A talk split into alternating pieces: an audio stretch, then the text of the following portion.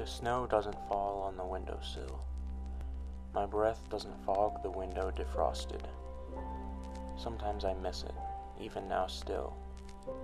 Only one day of cold, not to make me exhausted, but to make me feel a shiver and a chill. That feeling one gets when the school has been canceled. You're free to play and run in the snow. I had that last year, believe it or not, but this year we had not a whole lot. Not a road, a yard, or even a plot.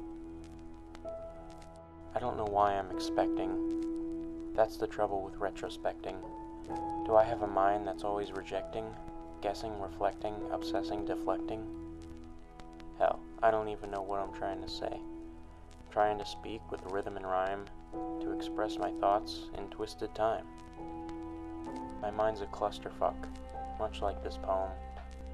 I'm not sure how it even functions, but somehow it does, with imprecise precision and inaccurate accuracy.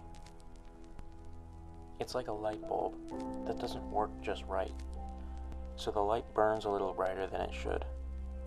But eventually it gets hot, too hot, and it starts burning, and burning, and burning. I'm burning. One day that bulb will break, and that bulb was brighter than it should have been. Its malfunction, a gift that made it special, also killed it more violently than any other bulb. A gift or a curse. But I don't always feel like the bulb, a narcissist. Sometimes I feel like a regular bulb, and I can't stand it. The fear of being normal terrifies. It mortifies, stupefies, and damnifies. If I could choose between the bulbs, I'd choose the one that is forced to glow brighter. I choose the one that is forced to be a fighter. And as I write this, the soft orange glow of a light bulb casts onto my hand.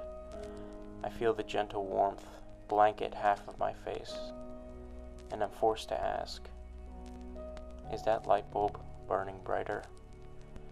By keeping it on, am I giving it life or killing it? We're all light bulbs, but I think we choose how bright we burn. So take from that what you will the light bulb and the windowsill.